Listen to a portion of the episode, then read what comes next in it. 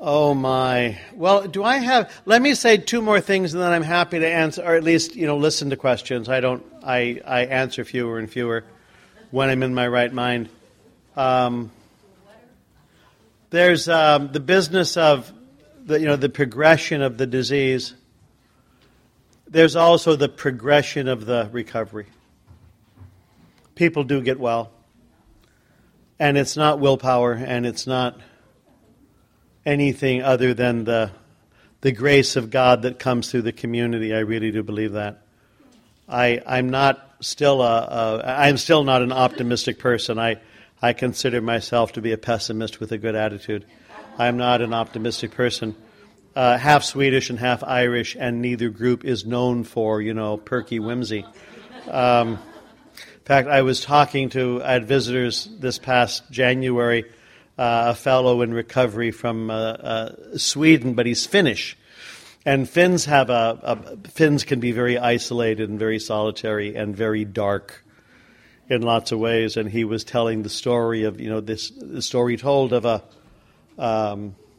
in the great outdoors, and you're hunting, and you got your beautiful mountains and beautiful trees and beautiful water, and it's a great day, and you shoot yourself. He said, it's a very happy Finn. You go, it's a little dark, but it was such a nice day. You don't want to do it on a bad day. You don't understand. So, and a lot of us, the grief stuff is big for a lot of us. I simply can't, I think, underestimate that enough. And I think a lot of us don't know it's grief. We some of us think we're feeling guilty, but it's grief because of losses. And the anger that a lot of us feel, it's grief stuff. And Elizabeth Kubler-Ross will say that a major loss is 3 to 5 years. It takes 3 to 5 years to go through a major loss. And it comes in waves. It comes in waves. Recent loss, you lose one of your kids or your spouse or your mom, and it's just overwhelming, and everything is awful, and a couple of months pass, and you have a good day. And then a couple of months pass, and you have 3 good days. And then you get through Christmas, and Christmas wasn't so bad this time, and the second Christmas almost kills you. Don't be surprised. So it comes in waves, and every loss is connected to every other loss. It has its own logic. And culturally, we as Americans, we don't do this at all. Stiff upper lip. We say, the Brits are supposed to say that, but we sure do it. Come on now. You've been divorced for 2 months. You should be dating again. Right, yeah. Things really do take time. And say that there's a lot of grief. So there's this, you lose your mom and your best friend moves away. And one of your sisters dies. And you handle all that pretty well.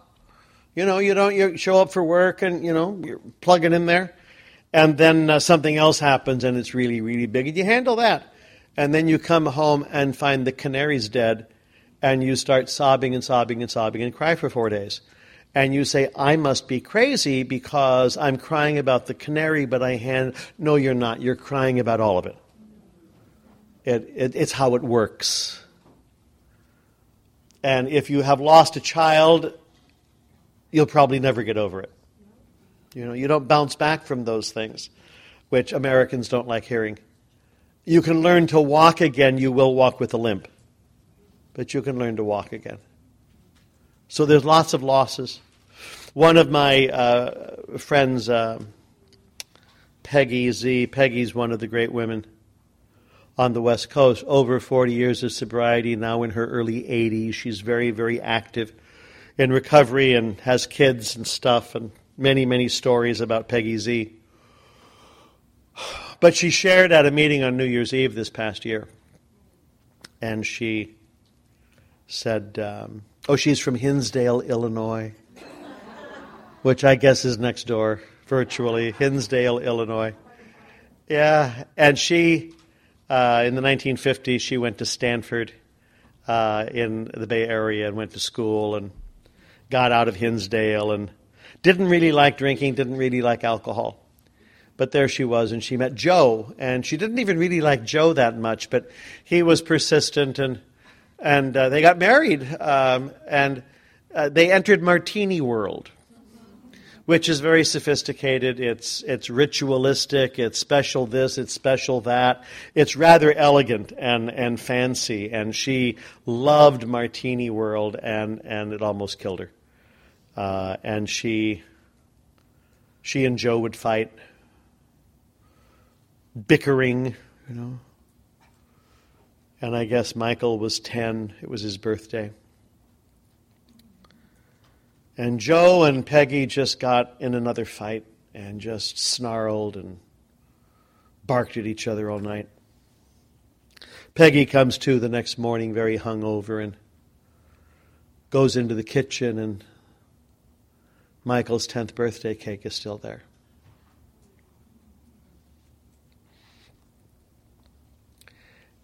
And she goes into Michael's room, and he's in the closet. He's hiding.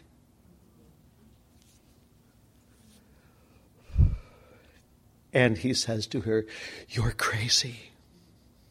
Both of you are crazy." And that was bottom. And her recovery began, and it was a long, slow recovery, and she's such good company. Anyway, Peggy shared New Year's Eve, and here's how she described her journey into alcoholism. She said, martinis and glory and sophistication. She said, then I found out I didn't need the olive. And then I found out I didn't need the vermouth. And then I found out I didn't need the glass. 20 years, you know. It's pretty good. Pretty good description. It can take a while to come back to life and to revive and to find an interest in things and to work through some of the grief and some of the rage and some of the exhaustion. And the good news of recovery is we get to do this with others. Yeah, that's a great gift of the program is we're given community. Our own family of origin may be a train wreck, but we can rebuild families. And I like the fact that in recovery we learn how to be friends, companions, and allies. Friends, companions, and allies. And we learn to build bridges instead of blowing them up. And some people really are great bridge builders, and I think they need to be treasured.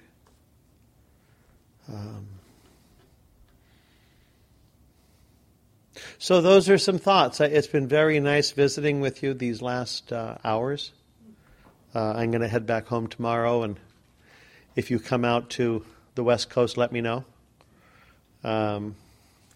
We have meetings in recovery. And be happy to show you around a little bit. I am going to be back in this neck of the woods this summer. There's a retreat that I'm going to lead for people in recovery on June 18, 19, 20, 21 at the White House Retreat in St. Louis. And I think it's for women and men in recovery.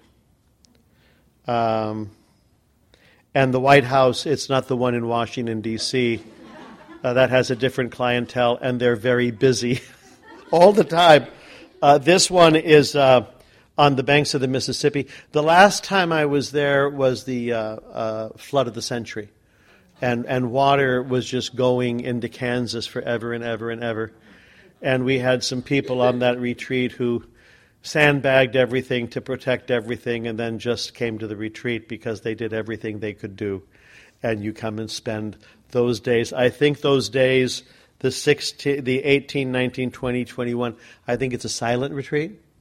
So it's you don't have to talk to anybody. There'll be a meeting or two, I would suspect, in the evenings. But if you need some quiet, some solitude, some serenity, you're sure welcome to come there. And you can Google the White House St. Louis, and the information will come up. And they do a variety of recovery things over the year. And I'm going to be at the International Convention in Atlanta, Georgia. I'm going to go and hang out there because I think that would fix me. And I don't think I have another Midwestern thing until, well, in November, November 6, 7, and 8. That first full weekend of November at the Jesuit Retreat House in Barrington, called Bellarmine Retreat House. I'm doing a retreat for people in recovery, and I don't know if it's women or men, but that's up there. And then on the 20, 21, and 22 of November, I'm doing a retreat in Belleville, Illinois, wherever that is. I have no idea. Yeah. Yeah, so I'm going to show up there because that will keep me sober. And then December 2nd to December 6th, we do a little extended retreat in Grand Coteau, Louisiana, which is right near Lafayette. And it's for women and men in recovery, and it's a very good thing. And they eat Cajun there, and that's extraordinary. So there. Any questions or things that people would like to? If not, we can all just go home and take our naps. Naps are very important. Yes, please. So you started out in AA, and then you went to Al-Anon. That's right. I started out in AA and then went to Al-Anon. I went into Al-Anon through the back door. If I were still drinking, I never would have noticed that I was in trouble. Yeah. People do the other way, too. They go into Al-Anon and then join AA. Yeah. It's a very open door.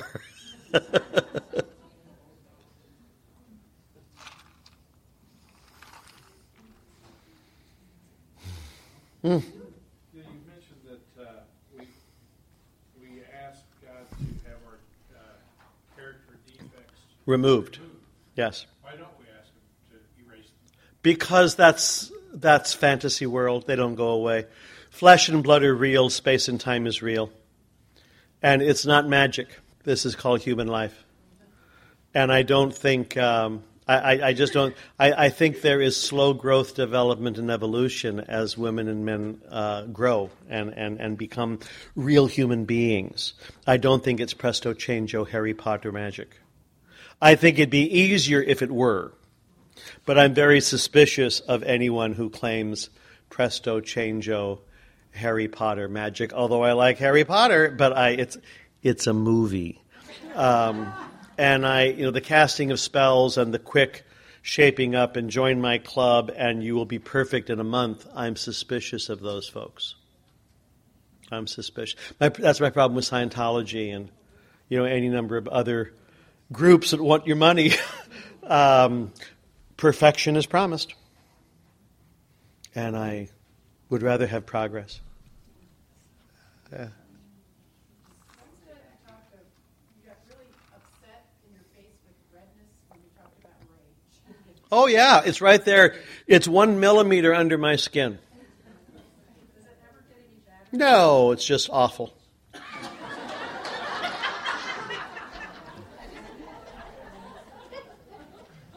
But the difference is I know it's there and it doesn't catch me by surprise. I'm aware of it and I keep an eye on it and I get a daily reprieve from the worst of my crazy, and I've got crazy. As most people do whom I trust. Some people claim to have no crazy and everything's fine and they're just grateful for every breath. And I'm very happy for them and I don't want to be their friend.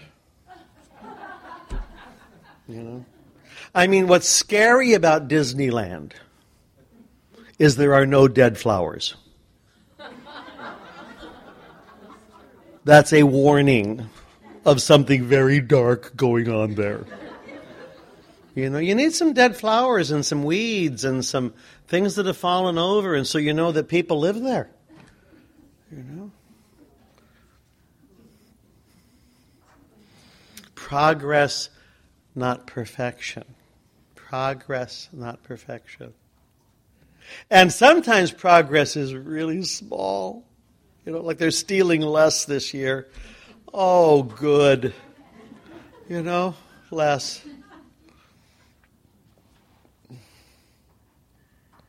Please. I noticed something that you said last night, that you said high school students were much like alcoholics. Oh. And I have a teenage son. Yeah. And I was like, that's good. That's a good analogy. I think I'll start using my Al-Anon with my teenage son. Yeah, it'll help. Well, an awful lot of adult alcoholics act like kids. And the theory, there's so many theories about everything, but when you start your active drinking, using, acting out, your emotional and psychological growth stops. So you're 45 years old, but you're still 14. You know, or you're still 15. And that's why there is so much more to not drinking than just not drinking. And the steps help people grow up. You know, admit you got a real problem, stop blaming everybody else, and clean up your mess. I mean, that's very grown-up stuff. Instead of, it's my mom's fault, you know. But yeah, that's right. Just basically treat them like alcoholics. They're moody, they're mercurial, they're self-obsessed, they're whiny, they don't wash. Oh. Please. Father is a trained priest. Personally, I guess I just need to ask, how have you seen your faith change and grow compared to before and after? Because I know I've seen a lot myself. Much less fear. Much less rigidity. I come in pretty rigid and pretty fearful, and nothing was my fault. And that's changed a lot. I think my understanding of a whole bunch of this is we connect with our higher power when we connect with our own humanity, you know. That whole business of incarnation, those are big ideas for me. Creation, you know, all coming from God. So I'm really lucky. When I'm having difficulty with stuff, I have people I can talk to. I know some folks who don't have that option because they're too isolated. And it's really, I think the end result of alcoholism and drug addiction is you're very isolated. You know, there's no one you can talk to, there's no one you can trust to. Also, if you're too clerical, there's no one you can talk to either. You know, it's a very similar isolation and craziness. And some medical people get so isolated. I mean, you can't trust anyone. You can't ask for help. Because you're the doctor in charge of the unit. How can you sign yourself in? You know? Or the nurse who's just, you know, helped 1,200 people get well, and there you are shooting up a little heroin, you know, during the coffee break. So it's the humanity. It's embracing the humanity. Also, people didn't ask, but people wonder, what alcoholic priests use at Mass is grape juice. Because wine kills, you know. And Pope Paul VI gave a special permission to alcoholic priests to use grape juice in 1974. So that's what I encourage people to do. And priests who don't seem to be able to stay sober are usually using wine. I mean, I know it's the real presence of the risen Christ, but my liver has no theology. And so if there's just wine in the cup, I pass it by. It's for my own sanity's sake, yeah. And I help out in the parish. I'll be there Monday morning at 8, and they have a cup for the people, and there's a cup for me.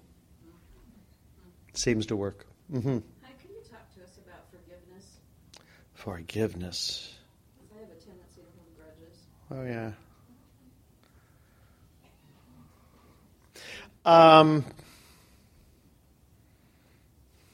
Here, let's do a few minutes on forgiveness, because this is a big topic, and it's tied up with resentments and anger and rage.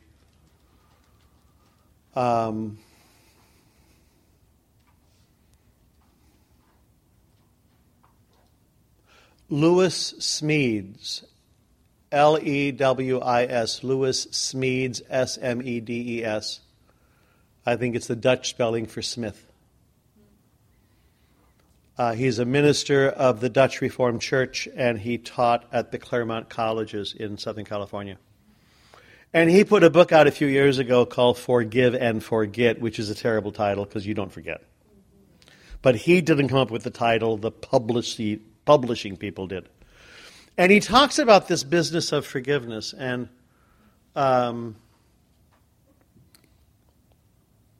here's a couple of things he says. Life is hard. And just in the normal course of going through the day, we get slapped around, kicked around. I mean, there are flat tires and, planes are late. I mean, life is hard. You get slapped around in the course of a day. That doesn't make you resentful or hateful. But if you have had the experience of someone going out of his or her way to hurt you, that hurt can turn into hate. It's not just that I got hurt, they meant to hurt me. Now, this could be a teacher, this could be a former student, this could be a family member. I was betrayed. And hate, he says, is a dead breath. It really does grow like a cancer.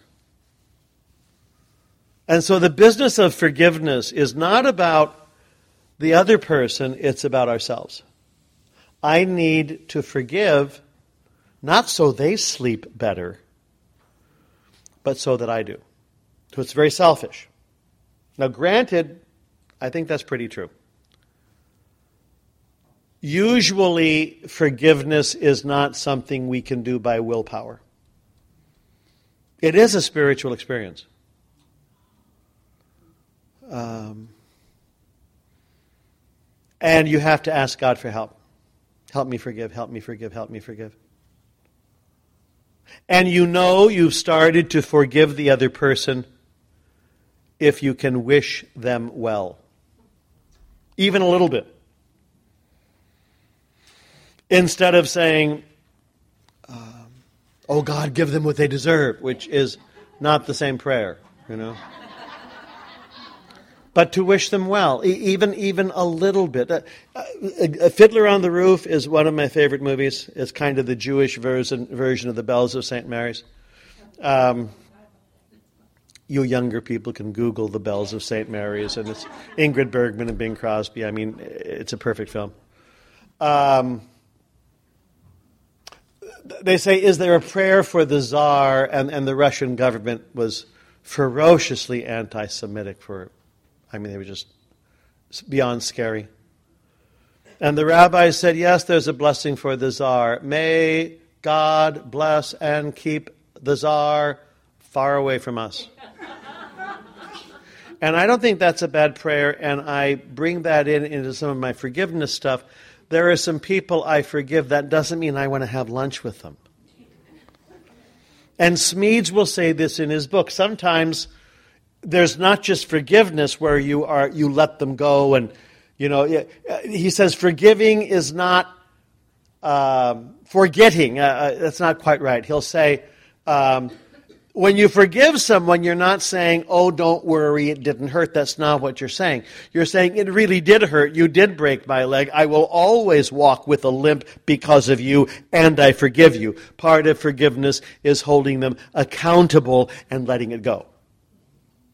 Your behavior really was awful, and I forgive you. Instead of saying, oh, it wasn't so bad, it was only 6 months in the hospital and, a new leg. No, this is big stuff. Sometimes beyond forgiveness is reconciliation. And that's when the family comes together again. That does happen on occasion, like my friend Peggy, Martini Peggy. One of the reasons the marriage kind of came to an end wasn't just his drinking, it was his girlfriend. And he wanted to move her into the house, which isn't really all that well thought out, you know, if you think about it. So there were some explosions and things ended. They spend the holidays together, which is many years. But Thanksgiving they have together. Peggy likes the other lady. They get along. There has been reconciliation. Now that happens sometimes, and when that does happen, it's miraculous. It seems very generous-hearted to me, and I may it never happen to me, but it does happen. You know. So the forgiveness thing, the softening. One of the reasons our world is so dangerous today is no one forgives. We keep score. We've always hated them, you know, and we always will hate them. And you have to. The reconciliation has to start. I guess is in Rwanda. Parts of South Africa, part of their healing process is getting people who ran the jails and people who were in the jails talking to each other. And people who were committing genocide and people who were being genocided talking together. This is beyond extraordinary. And I observe that with awe. But I have some resentments, and they come up every so often, and there are some people I would just as soon see dead slowly, you know. And I need to watch that. And when it comes up, I have to ask for help, because there's something sweet about a resentment. It makes me feel powerful, you know, like I have my own nuclear arsenal.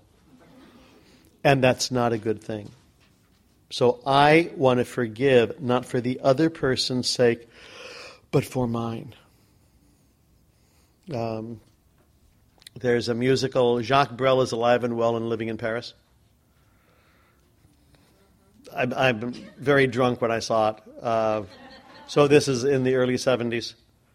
And there's a song, he has very clever songs. He's Belgian, he writes in French. It's very, very clever stuff. I speak no French, but it's well translated into English. And they're very sharp, sometimes dagger-like irony and sarcasm.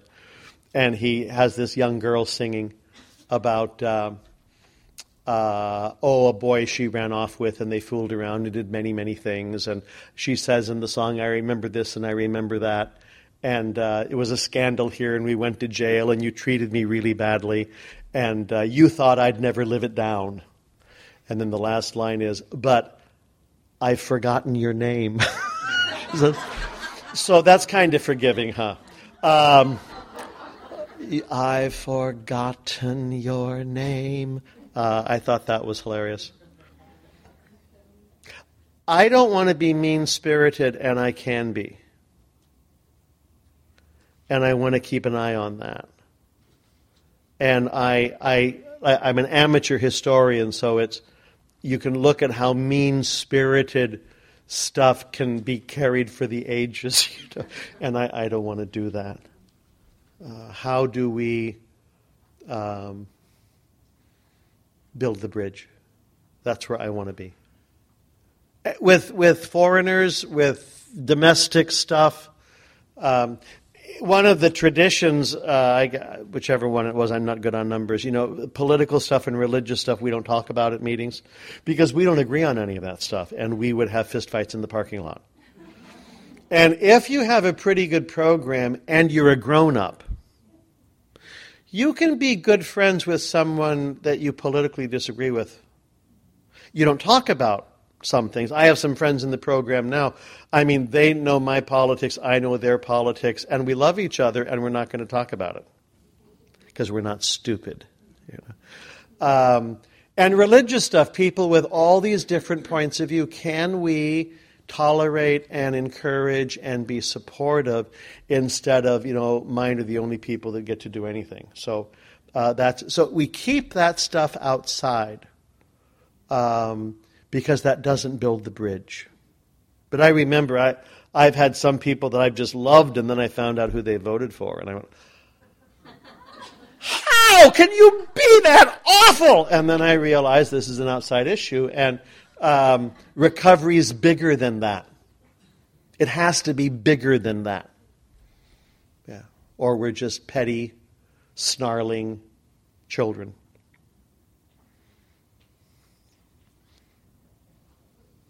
That's a lot. Listen, maybe I'll see you in St. Louis or Barrington, Illinois, or one of those other spots. It's very nice to be with you, and I'm going to quietly sit down. Thank you.